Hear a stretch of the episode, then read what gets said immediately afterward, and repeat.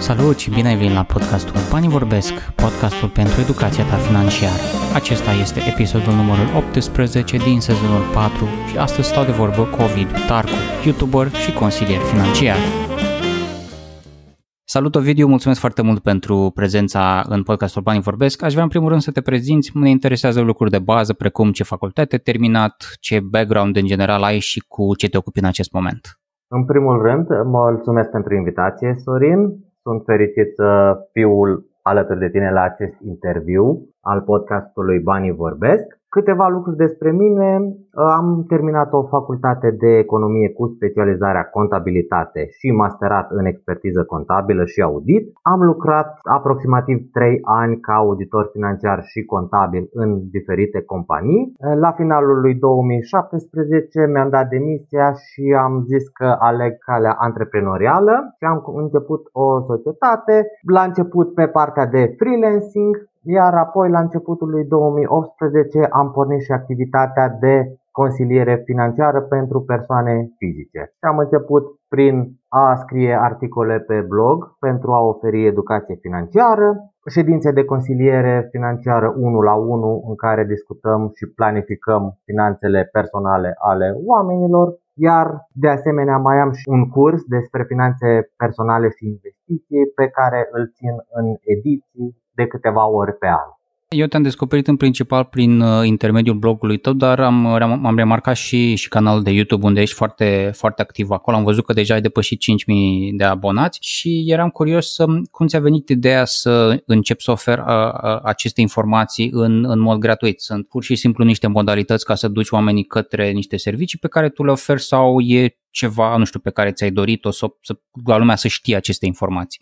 Păi, în principiu, principala motivație a fost după ceva scris pe, pe blog, după câteva zeci de articole, o persoană pe care eu o urmăream pe YouTube a zis că locul în care trebuie să te promovezi și să îți prezinți ideile cel mai mult este platforma pe care stai cel mai mult. Și uh, în 2018 mi-am dat seama că Singura platformă de social media pe care eu cu adevărat o folosesc este YouTube. De acolo eu îmi iau tot felul de informații, tutoriale, găsesc oameni pe care să-i urmăresc și așa mai departe. Și atunci am zis să transfer ce cunosc eu și prin platforma YouTube, pentru că era ceva nou și chiar mă atrăgea. Dacă stăm să analizăm, eu ca persoană sunt o persoană vizuală, eu văd cel mai bine văzând lucruri și atunci am zis că sigur mai sunt oameni ca și mine care învață cel mai bine văzând pe altă persoană cum îi explică. Și pentru că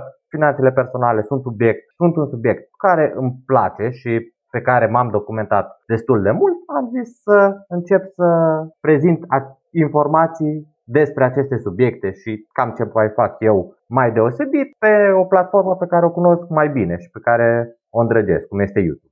Și acum când uh, te gândești că uh, creezi încă în continuare conținut pe blog și săptămânal uh, pe YouTube și sunt foarte multe episoade pe, pe canalul de YouTube, dacă nu sunteți deja abonați, este un moment foarte bun pentru acest lucru. Care dintre aceste două modalități de a crea conținut ți se pare mai simplă din perspectivă poate a, a timpului și a ideilor pe care trebuie să le concep pentru produsul final? Din perspectivă a timpului, varianta mai rapidă este blogul. Bineînțeles, dacă ești și cât de cât înclinat, ai o înclinație către a scrie și ți este ușor să scrii conținut care să fie ușor de înțeles. Partea cu YouTube-ul este mai solicitantă din punct de vedere al timpului pentru că pe lângă cercetarea inițială și pregătirea subiectelor pe care vrei să le prezinți, trebuie să fie Uh, cât mai concise și ai partea de filmare, partea de editare și partea de promovare ulterioară care la un blog nu, nu mai ai uh, aceste părți de filmare și de postproducție cum ar veni, care în principiu iau destul de mult timp. Deci, dar dacă ești o persoană, eu nu sunt o persoană care se simte foarte bine în fața camerei, dar încerc să fac toate videoclipurile să fie cât mai ușor de înțeles și cât mai concise. Prin asta încerc eu să transmit informațiile cât mai rapid și atunci ajută foarte mult uh, faptul că exersezi. Și cu timpul vine mai ușor, cum și exersatul scrierii articolelor le face ca în timp să fie mai ușoare, așa și ideea de a filma, ulterior a edita, devine mai ușoară pe parcurs ce capeți mai multă experiență. Te felicit și cu ocazia asta și nu doar pentru volumul de conținut pe care îl produci și pentru calitatea lor. În același timp, faptul că, exact cum spui tu, este o informație foarte concisă. M-am uitat uh, în, în weekendul ăsta și în uh, zilele când mai am niște timp liber la multe dintre, dintre clipurile tale și mi se pare că este exact cum spui tu. Ai informația de care, de care ai nevoie, pe care vrei să o transmiți mai departe și doar aia este acolo în, în, acel, în acel clip. Nu simt că este ceva adăugat în plus. Asta e o chestie pe care ai descoperit-o în timp sau de la început ai zis, a, cam așa vreau să fie nimic uh, în plus și așa trebuie să merg mai departe cu clipurile. Mie îmi place când încep un lucru să fac puțină cercetare înainte. Și persoana care m-a inspirat să pornesc canalul de YouTube avea o serie de vreo 30 de videoclipuri despre cum să-ți pornești un canal de YouTube. Și urmărând videoclipurile, unul dintre punctele asupra căreia atrăgea atenția de mai multe ori este să fii cât se poate de rapid cu informația pe care vrea să o vadă urmăritorul. Și am încercat chiar de la început să fiu cât mai concis. De asta primele mele videoclipuri sunt ceva mai scurte. Pentru că eram la început și era totul axat doar pe a livra informația de la punctul A la punctul uh, Z, astfel încât cine urmărește să poată să acționeze dacă este vorba despre un videoclip de a lua acțiune sau dacă este o listă să afle clar care sunt punctele asupra căruia trebuie să fie atent. Însă pe parcurs și acest lucru a evoluat, însă am încercat constant să păstrez acest... Uh, sunt o, eu sunt o persoană destul de directă, nu-mi place să merg pe ocolișuri și atunci am vrut și videoclipurile mele să arate acest lucru și să fie un fel de simulare. Dacă vii la mine să-mi ceri un sfat, așa ți-l voi livra. Să schimbăm un pic uh, macazul, ai vorbit mai devreme despre faptul că lucrezi ca și consultant financiar și bănuiesc că porți nenumărate discuții cu, cu clienții, persoanele care vin la tine și au nevoie de, de o întrebare, de un sfat. Uh, mă interesează care sunt cele mai des întâlnite, uh, auzite întrebări pe care ți le pun oamenii care vin să discute cu tine în zona asta financiară. Dintre cele mai comune întrebări pe care le primesc, din păcate sunt printre, și printre cele mai incorrecte. Uh, una ar fi ceva de genul am o sumă X de bani economisită în ce să o investesc? Ideea este că nu poți să oferi un astfel de răspuns până când nu îți faci o părere mai detaliată despre situația financiară a acelei persoane. Adică s-ar putea investițiile să nu fie primul lucru asupra căruia trebuie să te concentrezi. De asta eu când lucrez cu cineva unul la unul, Începem cu o radiografie. Ce economie ai, ce datorii ai, uh, cât ai investit până acum, dacă ai investit, în ce instrumente ți-ar place să investești și așa mai departe. Și aflând aceste întrebări, putem construi împreună un plan care să fie potrivit pentru tine. Adică nu poate nimeni să, să vină să zică investește în X. Pentru că poate X tu s-ar putea nici nu, să nu știi ce este acel X odată și nici să nu fie potrivit pentru tine. Poate tu ai foarte mulți bani și vrei să îi păstrezi astfel încât să nu fie afectați de inflație. Dacă eu îți zic să investești într- într-un grup de companii, într-un ETF, care are companii axate pe creștere, pentru tine s-ar putea să nu fie potrivit. Și a doua întrebare foarte, foarte des pe care o primesc este ce părere ai despre compania X. Însă eu nu investesc în companii individuale și atunci este foarte greu să ofer aceste informații pentru că sunt zeci de mii de companii listate la bursă. Nu nu am cum să, să ofer și nici nu vreau să fac acest lucru, nu ofer uh, ponturi de investiții, cum ar veni. Eu, eu sunt taxat pe partea de educație astfel încât să poți să-ți faci singur planul și strategia și dacă ai nevoie de un sfat de la mine, să fie ceva, să nu fie ceva uh, pe care îl poți face tu, ci ceva la care poate ai nevoie de cineva care a trecut printr-o perioadă sau are mai multă experiență sau cunoaște mai multe informații despre un anumit lucru. Nu ca să îți spun cumpără asta, vinde asta. Și dacă, nu știu, dacă știi, sunt grupurile acelea de WhatsApp și de Telegram, intră aici și îți dau ponturi în fiecare zi ce companie să cumperi, ce companie să vinzi. Da, nu. Aia nu e o metodă bună de a investi. Am observat de-a lungul timpului că în România există o serie de subiecte tabu Unul dintre ele ar fi sănătatea mentală, alta ar fi religia, într-o formă sau alta, și alta cred că ar fi banii. Și eram curios cum ai observat tu aspectele astea. Sunt oamenii rușinați cu privire la cheltuielile lor sau observi un nivel de educație precar sau toți oamenii cu care ai discutat tu ca și consilier sunt perfect ok? Există oarecare reținere când vine vorba de a vorbi despre bani. Ce am observat, din păcate, este că există acel, acele frici de a vorbi despre bani și în cadrul unei familii. În sensul că îmi scrie soțul sau soția că vrea să vorbim, să ne întâlnim la o ședință de consiliere și dar să nu, să nu îi spunem celelalte părți. Fără, dacă spun să vină și soțul, soția, de obicei mă ocup eu de chestia asta sau asta e ceva ce vreau să fac eu sau asta e o problemă destul de mare pentru că gestionarea banilor, dacă ești căsătorit, trebuie să se facă împreună și ambii toți trebuie să, să fie implicați în procesul de a decide unde se vor duce bani. Ăsta e un, un subiect din punct de vedere tabu. Alții nu vor să discute partea asta de câți bani câștigă nici măcar cu familia, ceea ce din nou este destul de rău. Însă, cea mai mare piedică când vine vorba de bani în ceea ce privește oamenii cu care lucrez eu este faptul că nu stăpânesc conceptul de amânare a recompensei sau gratificării, cum vreți să-i spunem ideea asta de a renunța puțin la astăzi pentru a avea mult mai mult peste ceva timp, care de obicei e mai mult de câteva luni, de, de regulă ani, e o piedică serioasă când vine vorba de toată partea de asta, de economisire, investiții, evitarea datoriilor și așa mai departe. Poate că ă, trăind foarte mult în, în anumite bule, nu ne dăm seama de toate tipurile de oameni care, care există, cred că m-am înconjurat de oameni care sunt destul de deschiși în privința uh, surselor de venit, portofoliilor de investiții și așa mai departe.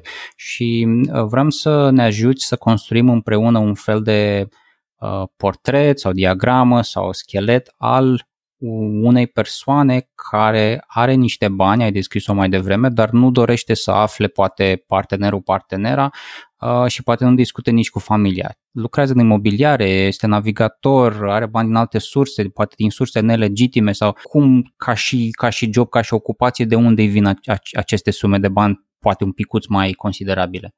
În principiu, e, nu, nu vorbim de sume provenite de surse dubioase. De obicei sunt persoane care câștigă destul de bine și au uh, posibilitatea să, să ascundă în sensul că pur și simplu nu spun exact cât câștigă. Dacă ei câștigă 10.000 de lei, spun că câștigă doar 7.000 și 3.000 îi, îi pun deoparte și cu ei fac absolut ce vor. Există așa o, acea un fel de m- aversiune către ideea asta de a împărtăși lucruri despre, legate de bani și uh, asta dăunează pe termen lung. Pe termen scurt uh, s-ar putea să nu-ți dai seama, dar pe termen lung devin, se distanțează. Când vorbim de două persoane care fiecare are planurile lui cu banii pe care îi câștigă, atunci se observă și în celelalte locuri ale relației diferite uh, îndepărtări între valori. Cineva poate face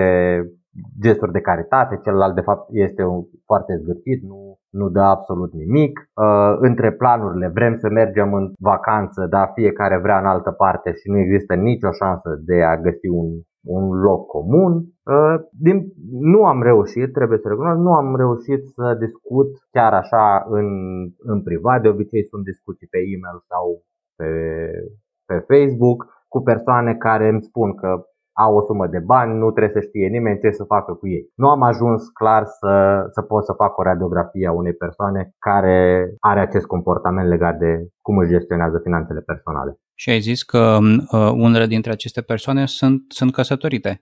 Foarte multe dintre ele sunt căsătorite și au o relație gen uh, eu câștig banii, îți dau banii ăștia, descurcă-te cu ei și cam asta e toată discuția legată de bani. Și aici de, de unde crezi că vine uh, frica asta sau aversiunea, cum ai numit-o tu, față de a împărtăși chiar și cu nu, o persoană dragă despre aceste aspecte? E frica că o să dispară banii sau că sau pur și simplu experiențe negative. De exemplu, o persoană cu care am discutat avea, uh, era căsătorit, dădea, uh, a fost pur și simplu supărat că soția împreună cu fica au reușit în două zile să cheltuiască o sumă incredibil de mare de bani. Și nu poți să spui neapărat că e vina lor, pentru că probabil nici persoanele acelea nu au avut parte de educație financiară. Așa au văzut acasă sau așa au făcut până atunci. Nu o să se schimbe doar pentru că de data asta ai avut mai mulți bani, îi cheltuiești pe tot. Să zicem, ai primit un bonus de 10.000 de lei, păi tu ai cheltuit toți banii pe care ai avut până acum, mai sunt două zile până la finalul lunii. Nu știi ce să faci cu ei,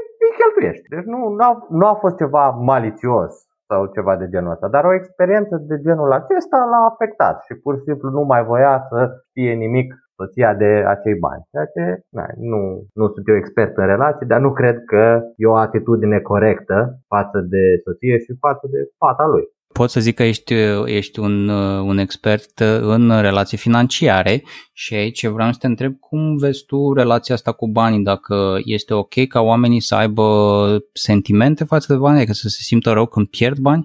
Hmm, asta este o întrebare dificilă. În principiu, clar, bani, către bani nu ar trebui să ai sentiment. Pentru că trebuie să, eu îi privesc uh, cu, ca pe, dacă ar fi o relație, da? Dacă eu am sentimente față de bani. Ce sentimente au banii față de mine? Absolut nimic, pentru că sunt bucăți de plastic și hârtie. Sunt acolo, stau, nu se mișcă, nu fac absolut nimic care să-mi facă mie rău sau care să-mi facă mie bine. Eu, totul depinde de mine, cum îi gestionez. E adevărat că în momentul în care ai pierdut o sumă mare de bani, te superi, dar nu poți să fii afectat pe termen lung de așa ceva se întâmplă, asta este. Eu am mai pierdut bani din portofel și am fost supărat, evident. Dar nu pot să zic că gata, banii fug de mine sau ceva de genul ăsta. A fost greșeala mea. Dacă mi-au fost furați, asta este. Să-i folosească sănătos. Data viitoare o să fiu mai atent și o să-i port mai bine. Și tot așa. Adică eu nu încerc să nu mă las influențat nici pe partea de a pierde bani și nici de a câștiga bani. Deci dacă vine cineva și îmi spune că wow, am primit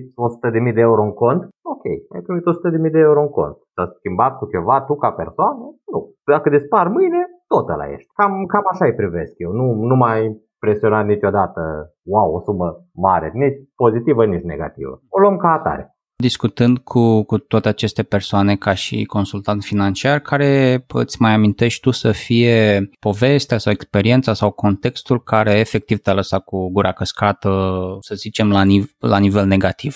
La nivel negativ? Nu cred că am avut nicio discuție care să fie atât de rea încât să nu mă fi așteptat. Adică, da, am uh, auzit de persoane care câștigau foarte mulți bani și aveau tot atâtea datorii și plăteau cu cardul de credit la finalul lunii, dar uh, ceva incredibil de rău nu am avut cu probleme de genul pierdut case sau ceva de genul ăsta. Din fericire nu. Și atunci pe partea cealaltă, care a fost cea mai mare satisfacție pe care ai simțit-o în, în munca cu, cu acești clienți, cu aceste persoane?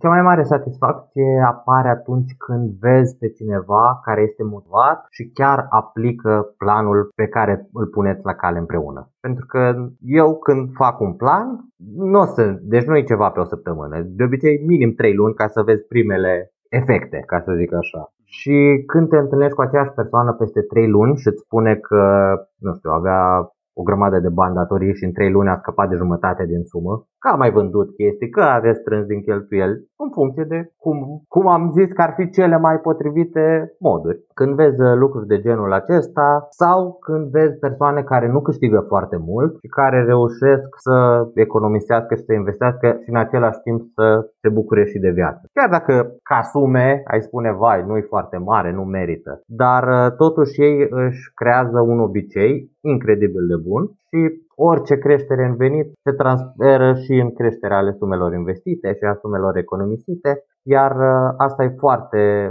Pe mine asta, asta îmi place cel mai mult, când văd pe cineva care după ce discutăm chiar aplică. Dacă nu aplică, atunci uh, de obicei nu, nu ne mai auzim și în viitor și atunci știu că uh, da, nu au reușit absolut nimic să pună. Pentru că dacă pui în aplicare anumite lucruri, sigur te mai lovești de ceva. Și atunci clar mai vii la mine să, ok, cum gestionăm partea asta. Dacă nu ai aplicat, ori am fost eu foarte bun da, mă îndoiesc că asta a fost situația, ori, nu, ori te-ai ai obosit prea repede. Adică după prima lună n-ai obținut rezultatul la care te așteptai, ai renunțat. Exact ce am discutat înainte despre conceptul de amânare a recompensei. Ai vorbit uh, de câteva ori până acum despre importanța educației financiare, atât pentru tine cât și pentru, pentru clienții tăi, pentru persoanele cu care, cu care discuți și eram curios, Ovidiu, care a fost educația financiară pe care ai primit-o tu, poate de la părinți, de la bunici, uh, care sunt lecțiile pe care le-ai primit cu privire la bani?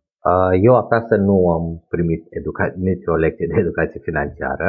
Tot ce am învățat eu a fost din observație și nu fă ca ei. Părinții mei au avut uh, probleme destul de mari cu datoriile până destul de recent, cred că acum 2 ani și încă de mic uh, am avut, a fost și un flair al meu, a fost o chestie nativă, spune, mama mea spune că a fost o chestie nativă, eu nu l-am cunoscut pe bunicul meu, dar el era contabil și se descurca foarte bine cu banii. Și ea zice că l-am moștenit pe el. Pentru mine nu era o problemă să-mi gestionez banii puțin mulți pe care îi aveam, mai munceam, mai primeam de la părinți, tot timpul aveam bani ca să fac lucrurile pe care mi le doream. Și așa s-a, asta s-a transferat și în plus am învățat din ce experiențe neplăcute au avut ei, am, am văzut cum a afectat pe mine și am zis că eu fac fix opusul. Dacă asta duce la starea asta rea, eu o să fac fix opusul. Și momentan lucrurile merg foarte bine. Nu am avut o datorie în viața mea și uh, sunt foarte fericit cu această realizare. Ți-a fost greu inițial să, să faci această schimbare, că practic trăind într-un astfel de mediu, într-o astfel de familie, poate la un moment dat ți s-ar fi părut normal să ai anumite datorii sau să folosești mai mult card, cardul de credit, de exemplu, sau ai zis, ok, asta văd care are efecte negative, nu ar trebui să fac așa, punct, indiferent că este familia mea.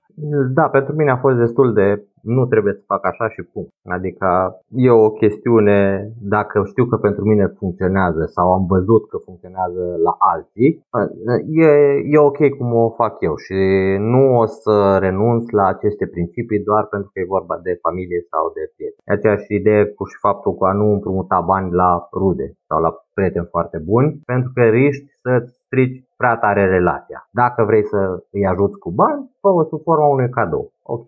Văd că te descurci mai rău în perioada asta, e o perioadă mai grea, cu suma asta te pot ajuta, nu trebuie să mi dai înapoi. Și atunci când lucrurile merg așa, nu strici relația. Dar dacă vrei să împrumuți bani cu, în ideea că o să-i primești înapoi, s-ar putea să ai probleme mari. La nivel de uh, mediul tău uh, social, prieteni, colegi, în timpul liceului, în timpul facultății, erau persoane care uh, îți împărtășeau această gândire, această mentalitate? În timpul liceului nu prea existau lucruri de genul ăsta, îți dai seama, toți eram cu bani de la părinți, în majoritatea cazurilor, cât aveam, aveam, cel mai mult a ajutat faptul că nu ne comparam, chiar dacă părinții erau mai bogați sau mai săraci, noi făceam lucrurile pe care și le permiteau toți. Deci nu exista ideea că eu mă duc la mamaia la mare și tu mergi în Costinești, că e mai ieftin sau chestii de genul ăsta. Sau eu merg să mănânc la nu știu ce restaurant scump și restul mergem la shawarma. Nu, mergem toți la shawarma. La 10 lei, cât eram în Suceava și mâncam shawarma și eram foarte fericit cu faptul că eram un grup unit, râdeam, spuneam prostii, și așa mai departe. Uh, iar la facultate, din nou, am avut uh, cu prietenii mei cei mai buni din, uh, din liceu, cu ei am mers și la facultate, iar lucrurile au rămas în principiu la fel, adică discutam destul de relaxat despre bani, nu era nicio problemă că cineva câștiga, avea mai mulți bani sau mai puțin bani, nu ne măsuram uh, în funcție de ce telefon ne cumpăram sau ceva de genul ăsta. Calitatea, relațiile era mult mai importantă pentru noi decât cât bani câștigam. Și acum bănuiesc că ești înconjurat de persoane care au joburi cu vârste similare cu tine, ai observat vreo, vreo diferență aici sau de-a lungul timpului ai filtrat dintre prieteni și ai rămas doar cu cei care îți împărtășeau această mentalitate? În principiu am rămas cu aceleași persoane și discutăm destul de deschis despre tot ce fac eu și când vine vorba de bani sau, sau când îmi cer sfaturi, îți dai seama de multe ori vin persoane și mă întreabă cum mai face,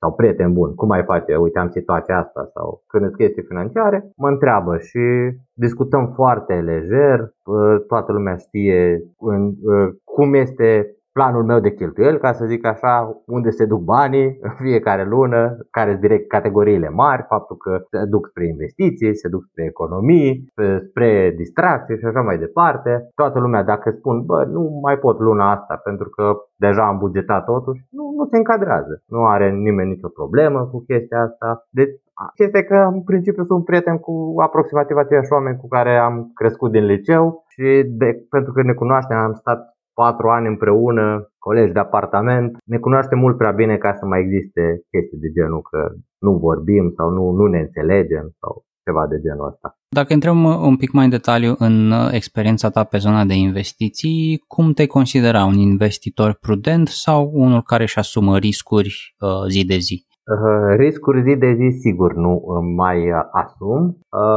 Aș putea zice că e o chestie de perspectivă. Eu mă consider prudent pentru că acum, în momentul de față, după multe experiențe, am, pot fi prudent pentru că investesc doar în ce înțeleg. Nu perfect, să zicem că nu pot să zic cunosc toate lucrurile despre un anumit instrument financiar, dar îl înțeleg destul de bine astfel încât eu să mă simt confortabil și să dorm bine noaptea. Deci nu mă interesează adrenalina, uh, de exemplu, tranzacțiilor zilnice. În schimb, aș, ar putea fi văzut faptul că investesc majoritatea banilor pe ETF-uri de acțiuni, că sunt foarte, îmi asum foarte multe riscuri. Însă, raționamentul meu este că atâta timp cât economia de piață funcționează, în principiu sunt bine. Dacă se schimbă ceva din punctul ăsta de vedere, atunci na, o să fiu rău, dar mi-asum, da, premisa mea e mai optimistă. Așa. Cum arată portofelul tău de investiții? Dacă ar fi să te gândești la toate lucrurile pe care le, le consider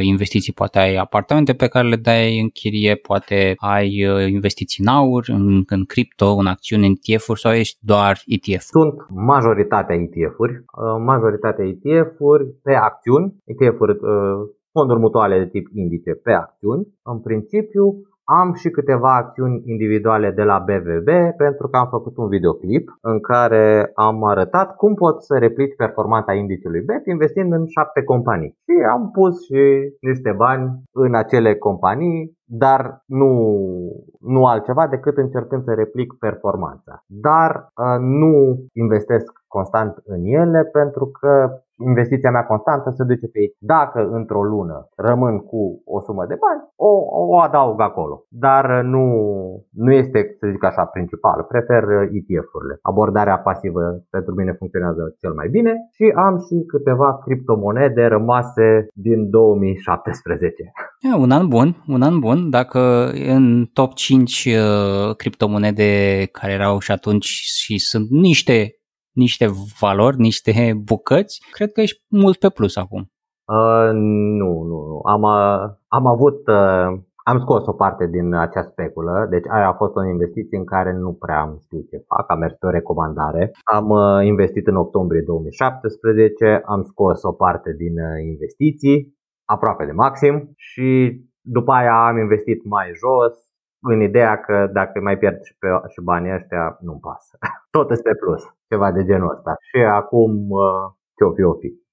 Nu, nu fac foarte mari speranțe pentru ei. Și ai zis că practic mare, marea ta parte din portofoliul de investiții este doar pe ETF-uri, de ce nu ești interesat de partea asta de, de bursă din România? Au niște dividende cu adevărat uimitoare. Nu, nu te interesează zona asta? Uh, ba da, dar investesc și în ETF-ul BetTrader, dar uh, nu așa de mult partea de acțiuni individuale. E destul de solicitant să încerci să faci tu replicarea aia. Dacă nu ai foarte mulți bani, nu poți să faci cum trebuie și dacă te apuci să faci rebalansări de unul singur, îți, pie- îți pierzi o grămadă de timp calculând procente și stai luna asta, luna trecută am investit în astea două companii, acum trebuie să investesc în astea, dar astea au o pondere mai mare e o chestie pe care în momentul de față nu, nu merită efortul meu să mă concentrez atât de mult, mai ales că sumele pe care le investesc nu sunt incredibil de mari. Și să luăm o întrebare la care poți opte să nu răspunzi dacă, dacă nu dorești. Dacă ar fi să faci cash out la întregul tău portofoliu de investiții, ai fi, ai fi un, un pic independent financiar? Dacă aș face cash out, aș fi între 5 și 6 ani independent financiar în funcție de orașul în care aș alege să stau. Eu stau în Cluj-Napoca, care este un oraș scump. Dar dacă m-aș muta într-un oraș mai mic, aș adăuga cel puțin un an în plus de independență financiară. Toată lumea este, este într-o continuă pandemie. Uh, noi în Constanța suntem uh, în continuare în carantină, a treia teoretic carantină. Eram curios cum a fost anul 2020 pentru tine și la nivel personal și la nivel profesional. Și cu bune și cu rele. Deci nu a fost...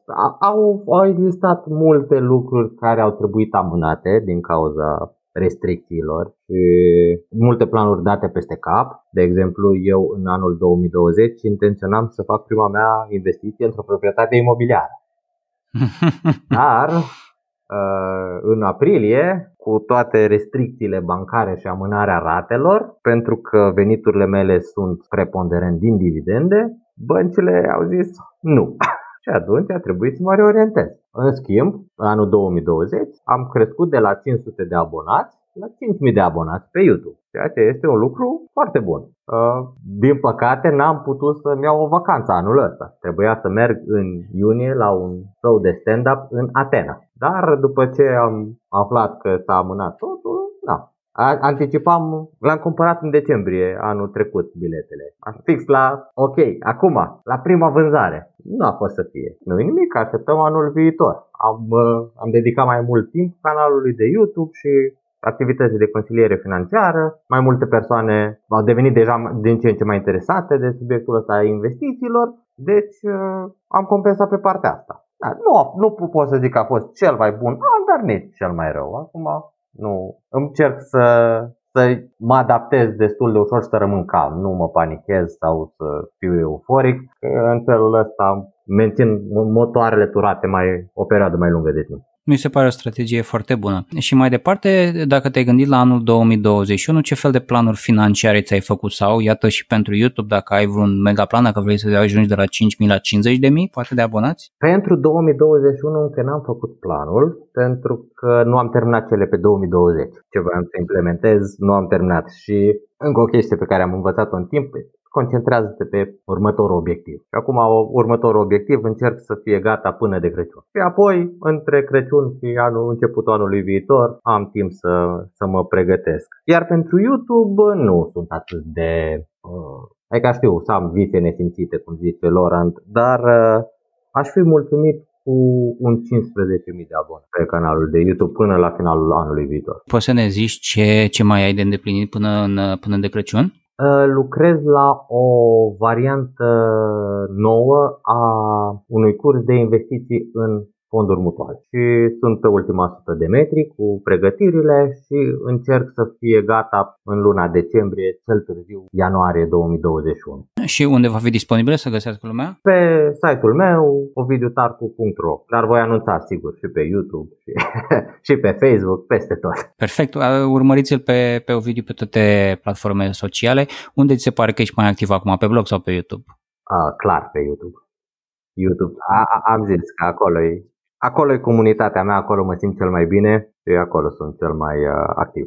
La finalul video aș vrea să ofer ascultătorilor cele mai bune trei sfaturi cu privire la bani. Poate uh, care ți s-au oferit ție, pe care le-ai învățat, pe care le-ai învățat de la oamenii pe care i-ai consiliat sau în general poate pe care le-ai citit de undeva, care au fost, care consider acum că sunt cele mai bune trei sfaturi cu privire la bani. Cele mai bune trei sfaturi pe care și eu le-am auzit de la diferiți autori uh, legate de bani sunt una, stai departe de datorii, în special datoriile de consum, nu merită să-ți închiriezi viața pentru a cumpăra lucruri. Al doilea sfat, cheltuiește mai puțin decât câștigi, deci din cât fă minimul efort de a economisi 10% din tot ce câștigi și pe termen lung o să ai foarte mult de câștigat. Iar al treilea sfat, investește acei 10%, nu-i ține la saltea, pentru că Așa o să profiți de efectul dobânzii compuse și o să reușești să îți construiești un portofoliu care să-ți permită la un moment dat să fii, cum zic eu, liniștit din punct de vedere financiar, adică să nu ai banii să nu fie o problemă în familia ta. Mi se pare un, un, uh, un plan în trei pași pe care oricine poate să-l, să-l pună în aplicare și ar trebui să-l și pună în aplicare. Ovidiu Tarcu, îți mulțumesc foarte mult pentru prezența la podcast. Mi se pare că abia am discutat despre câteva subiecte și, și uh, am, uh, am acoperit atâtea, atâtea minte. Te invit cu mare plăcere la un alt episod uh, din podcastul Banii Vorbesc și îți doresc uh, multă sănătate și multe îndepliniri. Iată chiar și în uh, perioada care mai a, a mai rămas până la sfârșit de an. Mulțumesc pentru invitație, Sorin, mi-a făcut mare plăcere să discut cu tine și cu mare drag mai vin, mai discutăm și alte subiecte legate de finanțe personale și investiții. Și multă baftă și ție și ascultătorilor pentru anul 2021 și cât mai este din 2020. Ai ascultat episodul numărul 18 din sezonul 4 al podcastului Banii Vorbesc, podcastul pentru educația ta financiară. Ne auzim data viitoare!